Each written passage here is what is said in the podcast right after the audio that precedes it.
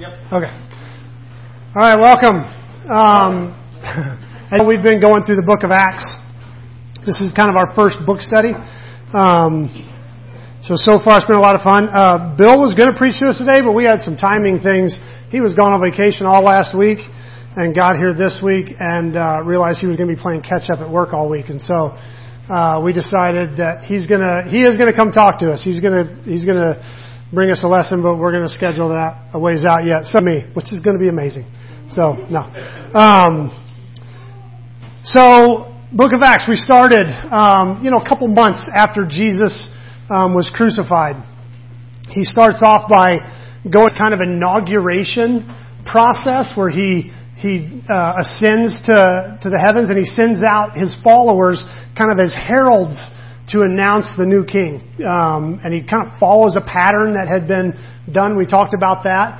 And he sends out um, the apostles as his witnesses. And he gives us kind of an outline for the book. He says you're going to do it in Jerusalem, you're going to move on to Judea, and you're going to go to the outskirts uh, of the earth. And so this book is just kind of working the outline. Right now we're still in Jerusalem, and uh, we're following the apostles. Uh, he tells them first, though, that they need to wait. You just kind of hold tight and wait for the Holy Spirit. We have this big explosive Pentecost moment when the Holy Spirit falls and and uh, and kind of baptizes the church.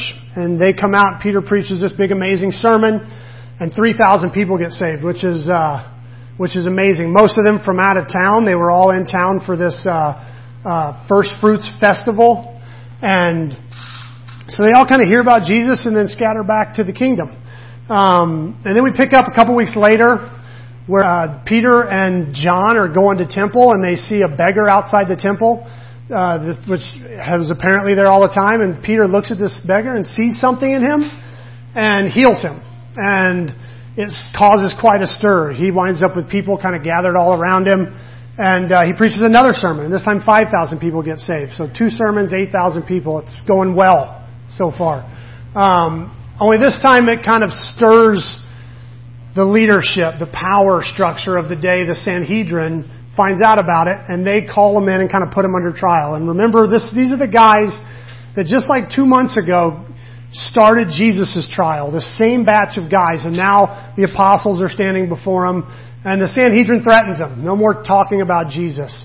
And they respond with this kind of boldness. We, all we can do is tell what we've seen and they recognized the boldness and knew that these people had been with Jesus. So, in the face of this threat, the apostles uh, run back to the church. We kind of get a, an outline of where their boldness comes from. It says that they uh, ran back to their people and told them what was going on, and as one, they all went to God and prayed for boldness to speak. And then they went forth doing good, healing and changing the world.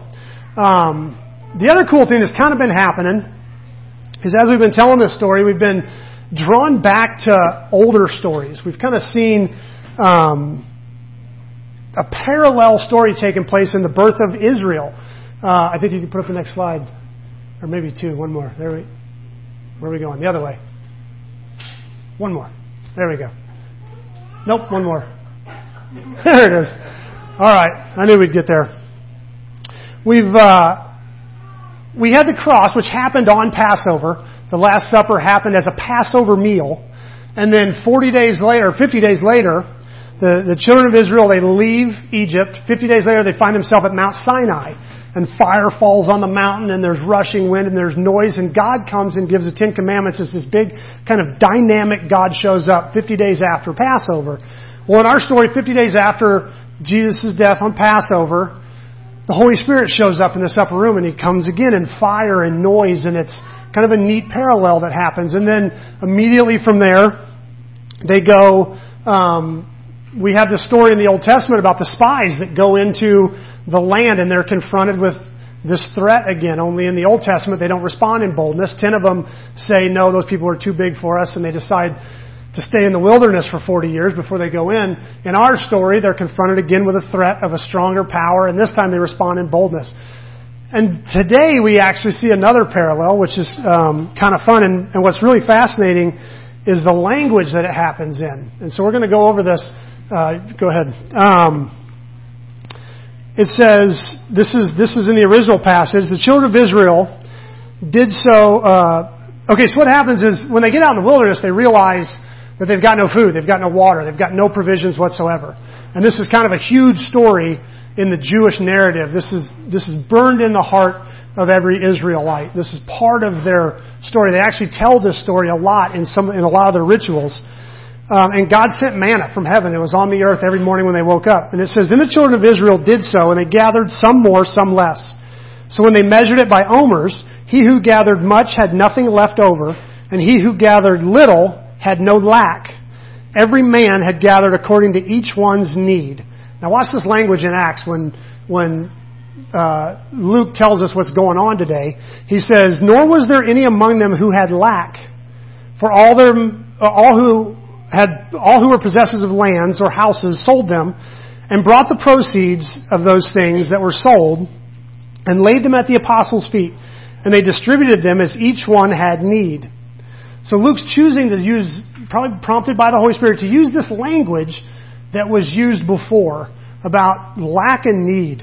That no one had any lack. Everyone had what they needed. This is the language that was used in Exodus when they talked about the Israelites in the wilderness. This is the Exodus Luke uses.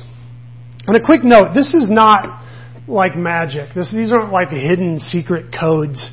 That, that's, there's a, there's a heresy called Gnosticism where you hunt for like these secret codes that only, you know, God only reveals to the super smart. This isn't Gnosticism. This is lit, this is literature. the writers did this all the time, where they would use images that they knew would spark something they were trying to get across. They knew that that when Jesus stayed in the wilderness for 40 days, that's a powerful number to a Jew. They spent 40 years in the wilderness. So Jesus, this wasn't like a magical, Jesus knew if I stay 41 days, my body can no, like, we try to explain some of this scientifically. If you fast for 41 days, your body can no longer uh, reverse the fast and you die. I've actually heard somebody preach that before. And I don't think that's why he chose 40 days. I think he chose 40 days because he was telling a story about another story. He was purposely drawing our attention to something else. And, and, and this happens all the time. These writers intentionally chose images of the past to draw us there, to pull us to that place and say, what was going on there that this author is trying to pull us to? And so, this has been happening through the book of Acts constantly. Luke's constantly been pulling us back to the birth of Israel as he's describing the birth of the church. And so, it leaves us with this question of why is why is Luke here pulling us back? What is he trying to tell us? And, and this kind of uncovers our tension point for today. We've been doing this along the way, and I don't know if we'll have a tension point every week, but so far we have. And our first tension point, go ahead with the next slide. Our first tension point is that Christianity is a belief system. Okay, there are things that we assent to, things that we believe. It's, it is about changing our thinking. It is about seeing things the way God sees things. God is, there are things from the earliest days, Christianity had creeds. I believe this. I believe that. And our, our statement of faith at this church is built on one of the most ancient creeds, the Nicene Creed. We, it is about what we believe. It is a belief system. But it's also more than that. It's also a social movement. Go ahead with the next slide. Christianity is also about this movement of good in the world. It's about a group of people who set about doing good in the world. And it's always been this. From the, from the early, like twice now in chapter 2, after Peter's first sermon, a bunch of people get saved. And the very first thing Luke says is, and all the people were in one accord and they shared their things and they lived, they lived in, uh, in one accord with one another. And then he preaches this second sermon, 5,000 people get saved, and Luke goes right back to it again. He says, and what happened was nobody had any need. There was no lack. It was this social movement and it's always been like this. If you go through, if you go through church history, you see orphanages, you see hospitals, you see schools, you see, the, and the church starting all of these things. You see the church behind every movement to free slaves, to advance women, to make life better for workers. It's always the church that's driving these things. Now you've got the church is in Africa fighting the AIDS epidemic and digging wells to find clean water. And that's always the church doing it. The church is a social movement for good. And the problem is we tend to split. We tend to have one group of people that likes to focus heavily on the belief system. and, and, and we kind of settle in there and we say, you know, really what's, what matters is the heart. It does no good to go over there and give people stuff if we don't change their heart, if we don't, if we don't give them the gospel. True. And then you got James over here saying, if, if all you do is, is give them a blessing and, and give them the word and you don't meet their needs, then what good is that? And, and the problem is we like to split. We like to split to opposite sides of the aisle, pardon my metaphor. We like to, we like to split sides and say, no, it's all about belief. No, it's all about what we do. And the reality is we have to sit in that tension. We can't let go of either one of those. We have to stay in that tension of, yes, it's a belief system. Yes, it matters what we believe. Yes, we are supposed to assent to these things and, and put our faith in them. But it also matters what difference we make in the world. The church from day one was a social movement. It was a, it was a movement of change. And we have to hang on to both of those. We can't, we can't pick a side on this one. We can't say this side's more important than that side and this matters more than that. We have to just hold the tension between that. Go ahead. So, you know how this goes. Is Christianity a belief system or a social movement? Yes. Yes, yes it is. Tonight we're going to dig into the social movement side of this a little bit. Because really this is the story, this is the story Luke's telling here. The book of Acts is, is not a theology book, really. We find some theology here, we pull some theology out, but this isn't Romans. This isn't a systematic approach to our faith. He's telling a story of what the church did. When they were, when they were confronted with the resurrection of Jesus, what did it inspire them to do? That's what Luke is telling us here. That's the story that's being told, is what did the church do with this new thing? And really what they did, what we find out, it was, it was, it was a social movement. It was a movement of change. We've talked about it several times in here. What inspired the historians of the day when they looked at Christianity and said, why is Christianity advancing so much? One of the top three reasons was because they took care of the poor. They took care of everybody's poor. They took care of the Christian poor and the Roman poor and the Jewish poor. They didn't care who, who it was. They just took care of the poor. And, and every historian of the day, we read the one quote where the guy says, man, if we would take care of our poor, we'd probably shut the Christians down. They, everybody knows where to go to get food. They go to the Christians. One of Paul's missionary journeys, one of the ones where he wrote a lot of his letters, we're going to find out in the book of Acts, that was a, that was a, a fundraising trip. There was a famine in Israel, and the widows in Israel were starving, and Paul leaves to go raise money from all the churches he had planted to do good. When he parts from the when he parts from the other apostles, they said, "Okay, we'll stay with the Jews. You go to the Gentiles. The only thing we we ask is remember the poor." And Paul says, which we were absolutely going to do anyway. Like this was core. We find the very first like the very first positions they hired people for, the very first like I guess church employees, if you want to say that, were deacons, and it was because they had gotten so many people, so many poor had gathered that the apostles could no longer give themselves fully to the belief system where they study and preach and pray and to making sure everybody got fed. And so they had to hire help. They hired six guys just to feed tables because they weren't willing to let that suffer. So we see all through the book of Acts this kind of social movement going forth. Which leaves us with a new question. Why? Why did the church do this? Like what, what inspired them? There was nothing in the in the death and resurrection of Jesus that would have just automatically, you know, he didn't necessarily lay this out in his teaching, like here's what a, here's what the church will look like when it happens. Like he had a lot of uh, good parables and morals and, and teachings about the type of people that would do this, but he doesn't lay out like an economic system of communalism. So what was it that inspired them? And, and that's what we're going to get into first. And here's the thing we got to keep track of this is not a command. We can never take this kind of giving as a command. In fact, when you make it a command, it gets creepy. Like when you force people to share, it gets really creepy and bad things happen. In fact, in the in the Ten Commandments in the Decalogue, let's go ahead to the next slide. He says things like, uh, "You shall not murder, you shall not commit adultery, you shall not steal, you shall not covet your neighbor's stuff." What's implied in that? There's something implied in those commands. It's not stated, but it's, it's implied under there. A principle, a deep principle that's, that's implied here. Can anybody find it? What's that? Well, yeah, but there's a, there's a deeper principle implied in, in these commands to not do? What is it?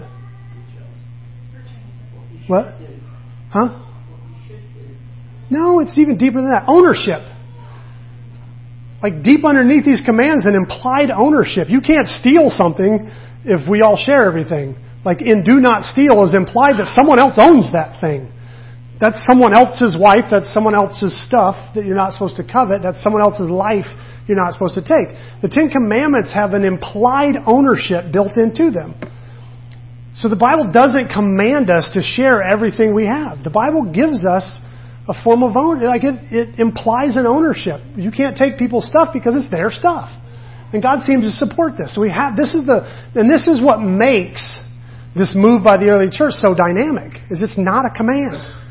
This is not something that they were told or forced to do. This was their stuff, and the Bible supports that this is their stuff. This is, a, this is like a free will explosion of generosity that's coming from the church. And there is a reason why. Um, in the time of Jesus, as I was studying, I found this, which is, which is kind of fascinating. About 50 years before Jesus, there was a false Messiah.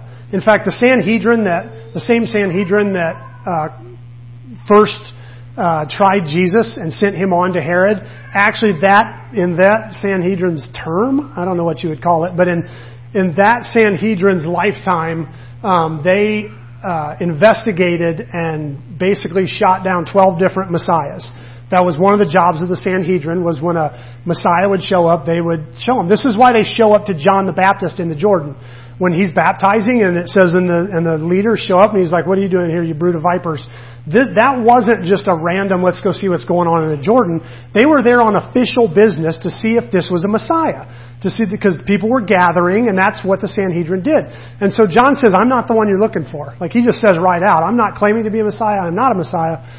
But the Sanhedrin, there was 12 different messiahs that showed up in that Sanhedrin's lifetime, and one of them, about five, 50 years before Jesus, um, we, we actually, some historians refer to him, but we get his full story from some of the scrolls found in the Dead Sea Scrolls. He went by the name the, um, uh, the, what was it? Teacher of Righteousness is what he was called. The Teacher of Righteousness, and his following was called the Covenant Community and they were uh, heavily into the Old Testament. Obviously, that's they were. It was a Jewish sect, and they um, they communed. That in in their understanding of what the Old Testament called for, they shared everything in common. And it actually in this Dead Sea Scroll, it actually had when you first joined, you gave your stuff on like a temporary basis, and then once you decided you were all in, you signed it over to the church. And the Sanhedrin came, they tried this guy, and they actually killed him. This happened before Rome had taken away the Sanhedrin's um, right to capital punishment. So they actually stoned the teacher of righteousness to death. But something, in the time of Jesus, something inspired the people toward this kind of living. Something they saw in the Old Testament drew them toward this kind of communalism. And we're going to talk about some of that. Now, as I studied this, I got to tell you, these were deep waters. Like, there was a time this week when I almost texted Bill like a nasty text, like, how did you leave me with this one? Because I had books uh, open everywhere and it was, so I'm going to have to hop around a little bit and do a little more proof texting than I like to do because this was, this was really too big to get, this was a, like a whole semester class we could have teaching. This, there's a lot of stuff here. But, we're going to start with this because we know that Israel was called to be separate. They were called to be holy. I will be your God and you will be my people. There was this set apart nature to Israel. Okay? And, then, and we're familiar with this. We got verses. Go ahead to the next passage. Uh, there we go. We've got verses like this one, which we're all used to. It says, And I'll set your bounds from the Red Sea to the Sea Philistia, and from the desert to the river, for I will deliver the inhabitants of the land into your hand. You, sh- they, you shall drive them out before you. You will make no covenant with them nor their gods. They shall not dwell in the land, lest they make you sin against me. For if you serve your gods, it will surely be a snare unto you. From Exodus 23. And this sounds very exclusive, very like almost almost like and and, and Israel by like takes it as exclusive because they almost turn it into almost a racism, like us and them. You got Israel and and we can just call all of you Gentiles because you're just not Israel. Like, and they, that, and it was that clean to them. That's the way they took it. But then we have to hold that in balance with this next passage. Go ahead. Where it says, And if a stranger dwells with you in your land, you shall not mistreat him. The stranger who dwells among you shall be to you as one born among you, and you shall love him as yourself. For you were a stranger in the land of Egypt. I am the Lord your God. So we've got these, this kind of exclusive language. We're going to drive them out of the land before you, and you're not going to, you know, and and you won't even know them. And then when when one of them comes into your land, treat them like one of yours. Love them, like because you are a stranger. And we have trouble balancing these. But if we go back to the first one, go ahead and go to the next slide. If we go back to the first one, we notice these parts down here. You shall make no covenant with them, nor with their gods. They shall not dwell in your land unless you sin against me, for if you serve their gods, surely it'll be a snare unto you. And this leaves us with another question. Why was God so afraid of their gods? Like there are passages in the Old Testament where God makes fun of their gods, where He's like, there's one of my favorites is, is one of the prophets says, let me, and there's, it's just dripping with sarcasm because the prophet's like, let me get this straight. You cut down a tree, you use part of the wood to build your house, part of the wood to heat your house, part of the wood to put in your cook stove to cook your meal. You make a chair with another part, and then the other part, you carve a god, you put it up, and then you bow to that god and thank you for giving you everything. Like in the, in the, and it's like he's like, are you even paying any attention to this? Like, you made that God the same way you made your chair, but then you worship that God. Like, and he, and the prophet's almost making fun of, of this idolatry. And if these are false gods, if these are made up gods, why is God so afraid of them? And that's, that's the question that we have to wrestle with here. And, and believe it or not, this is all going to come back around. You guys remember a couple weeks ago when we talked about Ugarit? Anybody remember Ugarit? Ugarit was that um, Hittite city that they found buried under the ground. And when they uncovered it, it had three libraries in it with like the biggest reservoir of ancient texts that they've ever found. Three different libraries full of texts that spanned from about the time that Moses was leading the Israelites, a little bit before that actually, the time that Moses led the Israelites out of Egypt, all the way up to the time of the end of the Judges. And it had writings from all throughout that time. It's our greatest resource for what the Canaanite civilization looked like, what that world looked like when Israel came into it. And from Ugarit, we find out what their worship systems were like. We find out what their gods did, what their kind of, what their faith system created. And, and we get a lot from Egypt as well, from ancient Egypt. We see it there.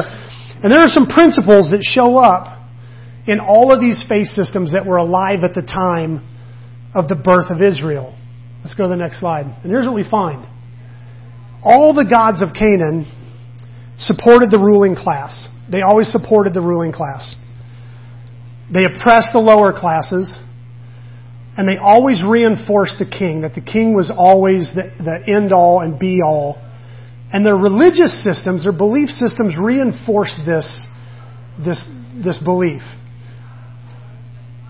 And then comes Israel. And what do we find out in Israel? Number one, there was no ruling class. You guys remember when, when the people wanted a king, they cried out for a king? And, and Samuel was upset and God said, okay, give him a king. Um, go ahead and give them a king if, if that's what they want. And then what's he say? He says, but I want you to warn them. And what he warns them with isn't, um, isn't like, like when we hear God complaining about the other gods, he, he almost sounds like a petulant child. Like God's like, I don't want you to worship any other gods but me. Like, and, and we read it like it's this, like he's this, like child. But if you read the warning he gave them, if you ask for a king, let me tell you what's going to happen. He's going to take your sons and he's going to put them in his army. He's going to take your daughters. He's going to put them in his in his harem. He's going to tax you and take your stuff. He's basically he says what's going to happen if you take a king, you're going to be oppressed. That king is going to, and he doesn't warn them. There's nothing religious in his warning. He doesn't say, "I'm going to pull away from you and I'm going to I'm going to abandon you if you decide to have a king instead of me." What he says is, if you, if you allow a ruling class in this moment, you're going to be oppressed. That's what God's trying to protect him from by having no king. But by, by having God as his king, there is no ruling class to oppress. You guys understand what I'm saying? Does that make sense? In the early Israel, there was no ruling class. It had protections for the lower classes. That didn't exist anywhere in ancient religion. There were no protections for the, for the lower classes. And it supported justice. In fact, chapter 23, the chapter we just read a minute ago about we're going to push them out before you, we're going to, we're going to push the, the, they won't be able to stand before you. Here's how that chapter begins. Let's go to the next slide. It says, You shall not, this is chapter 23 of Exodus, you shall not circulate a false report. Do not put your hand with the wicked to do unrighteous, to be an unrighteous witness. Nor should you follow the crowd to do evil. Nor shall you testify in a dispute as to turn aside or pervert justice. You shall not show partiality to a poor man in his dispute. If you meet an enemy whose ox or donkey is going astray, you shall surely bring it back to him. And if you see a donkey of someone who hates you lying or falling under its burden, and you would refrain from helping it, help him. You shall surely help him. Do not pervert the justice of the poor in the street. So he says, don't pervert justice for the poor, and don't pervert justice to hurt the poor. Keep yourself far from a false matter. Do not kill the innocent or the righteous. For will I not for, for I will not justify the wicked. You shall not take a bribe, for a bribe blinds the discerning and perverts the words of the righteous. You shall also not oppress a stranger, for you know the heart of a stranger because you were strangers. What God is looking for is, a, is justice, like a, a society where things are fair, where everyone has their needs met, and there's no lack. This is what Israel was supposed to be. We have a tendency to look at God's kind of exclusive exclusivity and we make it about like morality, like the moral issues. You know, and we paint these pictures like Sodom and Gomorrah is a great one. Sodom and Gomorrah, like we have, we've created words to match the sin of Sodom and Gomorrah. And we have this one terrible story about Sodom and Gomorrah and Lot and, and just total debauchery.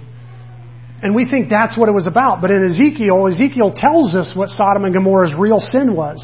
Ezekiel tells it, and he's actually yelling at Israel because they had, they had gotten into injustice. They were oppressing their poor. And here's what, go to the next verse, the next slide. Here's what Ezekiel says about Sodom and Gomorrah. Look, this was the iniquity or the sin of your sister Sodom. She and her daughter had pride, fullness of food, abundance of idleness, and neither did they strengthen the hand of the poor and the needy. Is that what you think of when you think of Sodom and Gomorrah? Is that the metaphor we've created? Is that the image? They didn't take care of the needy and the poor. No, we make it about these this this kind of moral behavior, and of course that has an impact, and that's important. But it's also about this environment God was trying to create in Israel. Look at these next couple verses. Put up the next slide.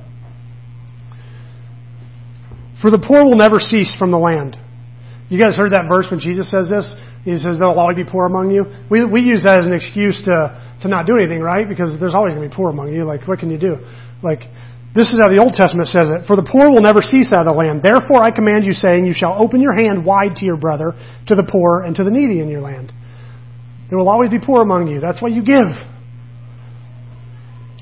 And the Levite, because he had no portion nor inheritance with you, and the stranger and the fatherless and the widow who are in your gates may come and eat and be satisfied. This was the tithe. This is what they did with the tithe. It went into the storehouse, and these were the people that ate off of it.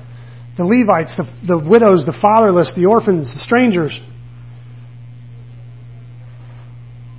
And then the last one, the year of Jubilee. In the year of Jubilee, the field will be returned to the person from whom you bought it. The one who originally owned the land as a possession.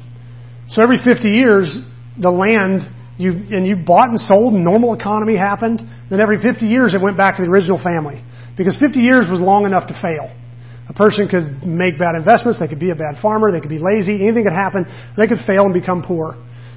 But it, it made it to where that didn't guarantee their kids and their kids' kids were going to be poor. Because eventually in an agrarian society, if you're given a chunk of land and a fresh start, you can make something. So it, it allowed people to make bad decisions and become poor, but it didn't guarantee that their line was going to stay poor just because they were starting out behind. Now here's the thing. No, we, we can find no religions anywhere of the day that had anything like this. Nothing. They had the opposite. Judaism was, was unique in that it had stuff like this protections for the poor, commands to help the poor, like built in parts of the economy. And, and from history, from what we find in history, is, is, is Israel never really did embrace Jubilee. But can you imagine? Now, here's, you know, we, we see constantly in the book of Judges where they would cry out for a deliverer and they would get set free, and then they would go back to worshiping the other gods again. And when, and when we read it, and then they would be getting beat up again, and they would cry out, and he would send a deliverer, and they would be set free, and then they'd go back to worshiping the other gods again. And we're always like, why? Like we see these patterns and we don't understand it. But can you imagine three years before a Jubilee year?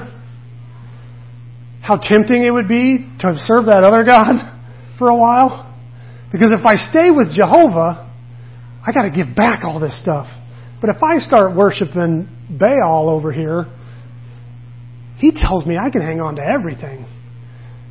You see how the worship of these gods would change the way you looked at this stuff, and they would give you permissions to do things that God didn't want you to do.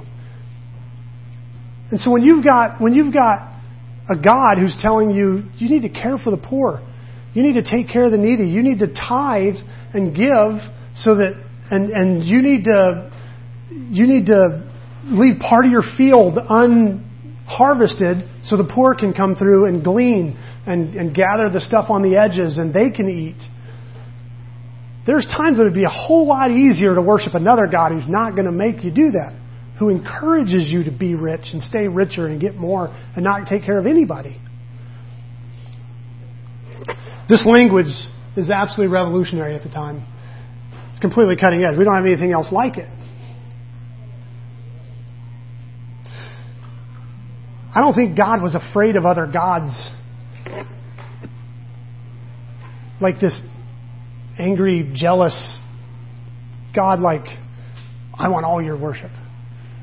I think he knew that these other gods had a power structure attached to them. When you worship them, you buy into the whole idea. And that idea usually means injustice. It usually means oppressing the poor. It usually means reinforcing what you want. And so when God's warning Israel to stay separate, stay apart, go ahead and go to the next slide. He's calling them to be holy, which means set apart, different, that's what he's wanting for them. He doesn't want them to buy into these, these power systems that are tied in, because in the ancient world, your religion was your power system. Like your, your belief system was, was the whole ruling power class. And when you bought into that, you bought into the whole system.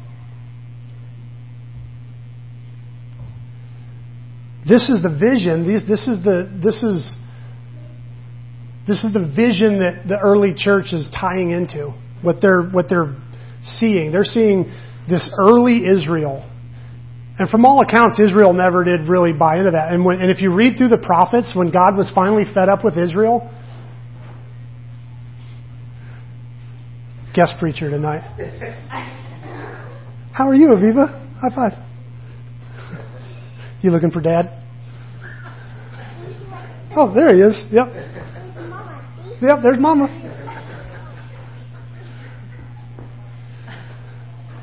This is, hey, I got a secret. They're staying awake for you way better than they are for me.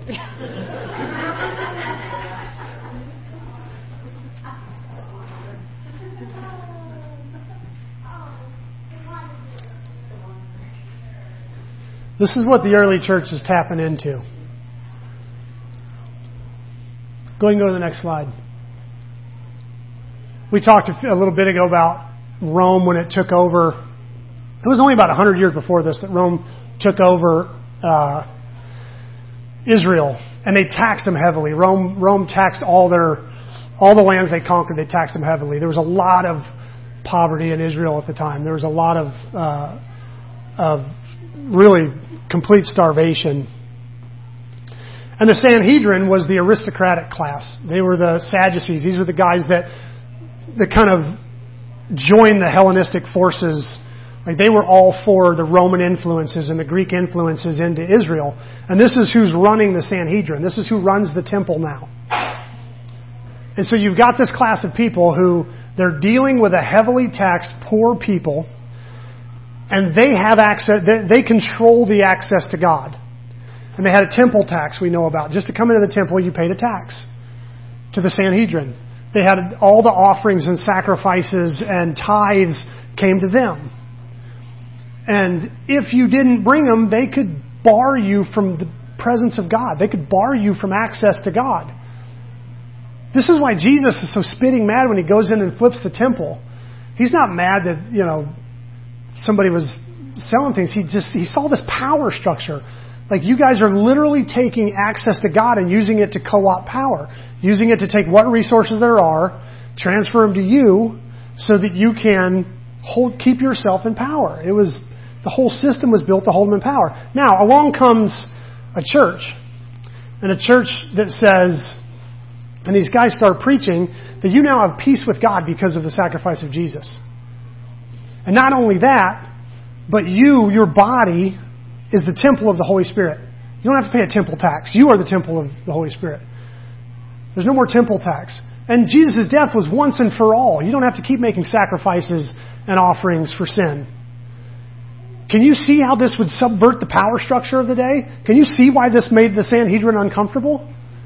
We now have 8,000 people, actually 8,000 men, so probably 10 to 12,000 people who no longer need the temple, who know in the same way they did. They don't have to pay a temple tax. They don't have to pay sacrifices and offerings. And, and so, yeah, when they hear the apostles preaching, they call them in. We're going to have a trial. Because this is scary stuff. This is starting to threaten the gods of the day.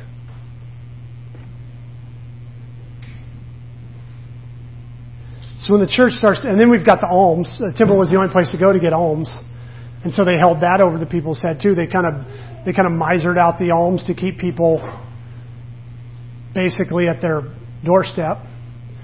And so the church starts to take that over. And what's beautiful is they're subverting the power structure. They're conquering the gods of the land with love. They're not even going head to head with anybody.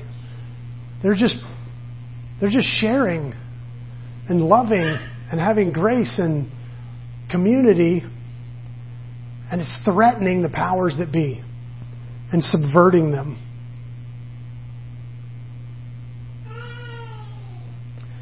And what I, one of the things I love about this is, go to the next slide, is this was the church's move. It didn't say that, that God, that everybody's needs were met because God was just showering down blessings. This says everybody's needs were met because the church was responding, because the church did things. No one suffered, none, of, none among them suffered lack because of what the church did.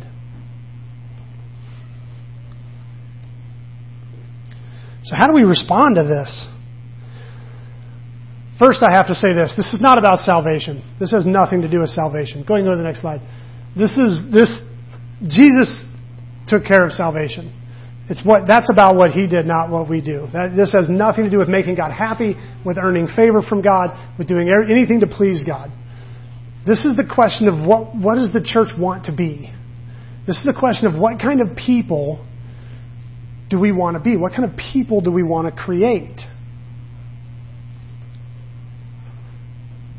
And one of the problems we have is we like to replicate things. We see something and, and we well, that's exactly the way they did it, so that's exactly what we have to do. You know, and so we, we come away from this, and are we supposed to commune? Like, is that, is that what the church is called to do? Are we called to share absolutely everything? Let's go ahead and go to the next slide. And I think it's important not to get caught up in the logistics of this. Because in the, in the, in the birth of Israel, when God was laying out this kind of a, this kind of an economy, what the early church did wouldn't have worked because a lot of what God was setting up was agrarian. They had gleaning, they had You know, you can't, if you're feeding the poor off the edges of your field, selling your field to give to the poor doesn't really help. So the logistics that worked for the early church wouldn't have worked for early Israel. And I think the logistics that worked for early Israel and worked for the early church won't necessarily work for us. So I'm not, I'm not pushing a particular economy here by any means. We live in a completely different world. But we do have to focus on the root. This passage starts with they were all in one accord. They have one heart and one soul and one mind. This is something the church has, has struggled with forever. Because we like to fight about stuff. Man, do we like to fight about stuff. And we're going to disagree. Like, we're going to see things different. We're going to, you know, that's going to happen. That has nothing to do with having one mind and one soul. Like understanding that, that I mean, I used to love the way Bonhoeffer put it. Bonhoeffer, who was a, he was a pacifist, but he was a pacifist who was also willing to volunteer to carry the bomb in this briefcase to blow up Hitler if they would, if he could get close enough. Like, but he was a pacifist because he said, I feel like a German Christian and an, a British Christian have more in common than a German Christian and a German non-Christian and an English Christian and an English non-Christian. Like, even if we don't speak the same language and we don't, and we come from two totally different cultures, if we're both Christians, we have more in common than my next door neighbor if he's not a Christian. One heart and one mind. That, that unity, that understanding of, of this is more important than the things we fight over, than the little disagreements we have, than the than all the stuff, than than the gods of the land. That's what it comes down to. And I'll I mean I'll I'll name the American gods. Go ahead and go to the next slide. Individualism, money, power, and sex. Those are the names of the gods that we're competing against.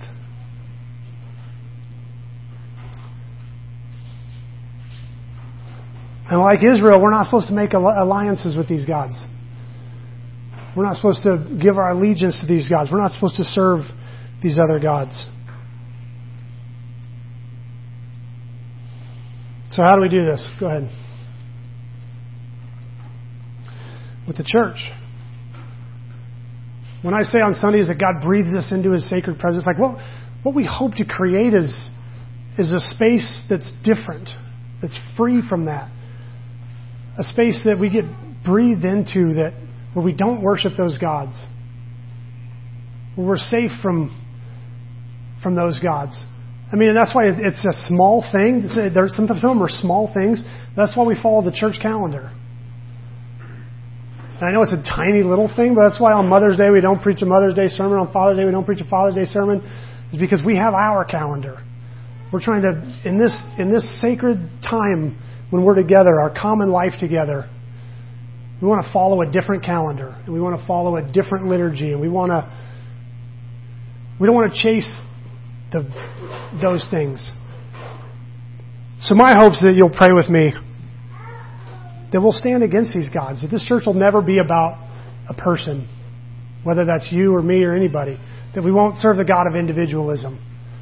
That we come in feeling like the needs of the other is more important than me. When I come in here expecting to carry someone else's burdens. When I come in here, and yeah, I come in authentic, and if I'm hurting, I bring my hurts, and someone's going to help me pick them up. But I also come in expecting to carry burdens. I come in expecting to help someone else. And when we do that, we break one of the altars. This will never be a place that's about power. We're not going to take up a political banner and storm Washington like that's where our power comes from. And hopefully we don't get into little, little tiny politics within our church where we're struggling to see our agenda advanced. That's not what this is about. We don't want to serve that God. That's one of the gods of the land. And I hope, I hope we're never about money. I hope we never get into the game of chasing the bigger, fancier, shinier, newer, you know, and, and having to leverage everything we have to, you know, to keep up with the, the new shiny fancy thing. That's not our God. And I hope we can keep away from the God of sex, honestly. I hope we can create an atmosphere where women can come and be themselves and not feel objectified. Like sometimes the, the, the way the church treats modesty, I think almost makes women feel more objectified than when we don't talk about it. Like we're like, cover those up, God, and she's like, like, like, I think sometimes we objectify more in, in, in, I just hope we can get away from that. I hope women can come and not feel like an object. I hope men can come and feel safe from the, the overstimulated culture we live in. We don't worship that God. We don't make it about that God. So, my prayer tonight, my prayer that I invite you to pray with me, is that whatever we do, the space we create, it's, probably not going to look like it did in early Israel. It's probably not going to look like it did in the early church. But there would be a space where we refuse to buy into the gods of the land. That we, we declare this space, this one mind, this one soul, this one kind of corporate, communal space would stand against that. It would be a bastion separate, holy. That's what holy means to be set apart, to be different. It doesn't mean don't drink, don't cuss, don't smoke, don't chew, don't go out with girls that do. It means that we're different, that we are just different, that we follow a different system, different gods, that we stand apart from those things. That we would serve a God that his big power move, his big declaration was a broken body and poured out blood. That's the kind of God we serve. That's his big power move. Was sacrifice, was giving himself.